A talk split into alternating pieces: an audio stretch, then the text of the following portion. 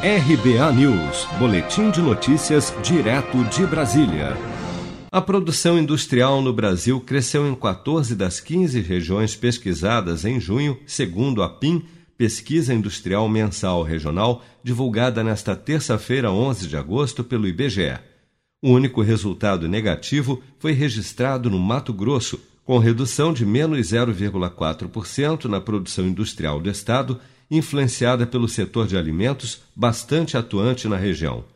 O analista do IBGE, Bernardo Almeida, destaca que as maiores altas de junho vieram dos estados de São Paulo, Amazonas e Rio Grande do Sul. Nós temos como principal influência positiva São Paulo, com, atingindo 10,2%, muito influenciado principalmente pelo setor de veículos e também pelo setor de máquinas e equipamentos. Como segunda influência positiva, nós temos o Amazonas, que também é o maior é o maior resultado em termos absolutos, com 65,7%, influenciado positivamente pelo setor de bebidas e pelo setor de outros equipamentos de transporte. Como terceiro influência positiva, nós temos a indústria gaúcha atingindo 12,6%, também influenciado positivamente pelo setor de veículos automotores. Segundo o levantamento, a produção industrial cresceu 8,9% em junho,